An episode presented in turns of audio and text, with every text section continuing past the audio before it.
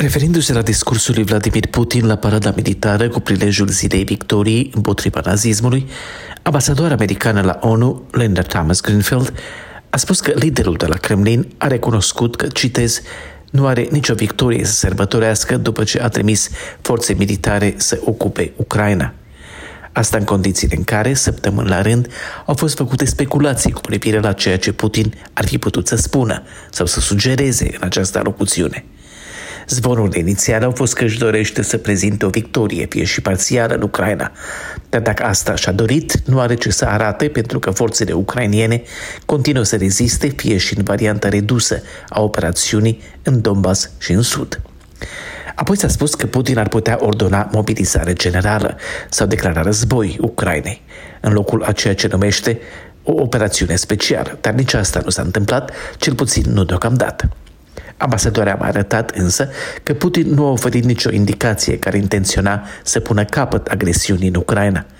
Președintele Rusiei nu s-a folosit de ocazie ca să anunțe o victorie fie și imaginară urmată de retragere, o retragere care ar fi dorită de Statele Unite, ceea ce înseamnă că războiul va continua.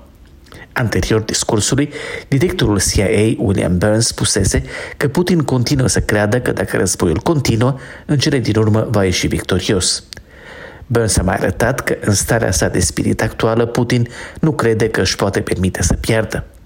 Directorul agenției a adăugat că cea mai mare greșeală a liderului de la Kremlin este că i-a subestimat pe ucrainieni, încercând acum să învețe din eșecurile de la începutul campaniei. Linda Thomas Grenfeld a declarat că Putin nu are niciun motiv nici să declare victorie, nici să declare război, în condițiile în care poartă război de acum de două luni în Ucraina.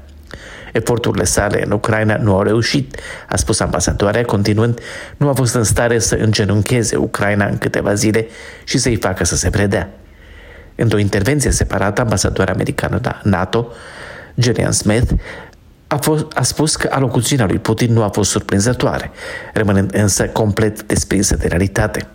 Este trist că în această zi, ziua victoriei, el celebrează agresiunea și oprimarea, a spus ambasadoarea. De la Washington pentru Europa Liberă, Valeriu Sena.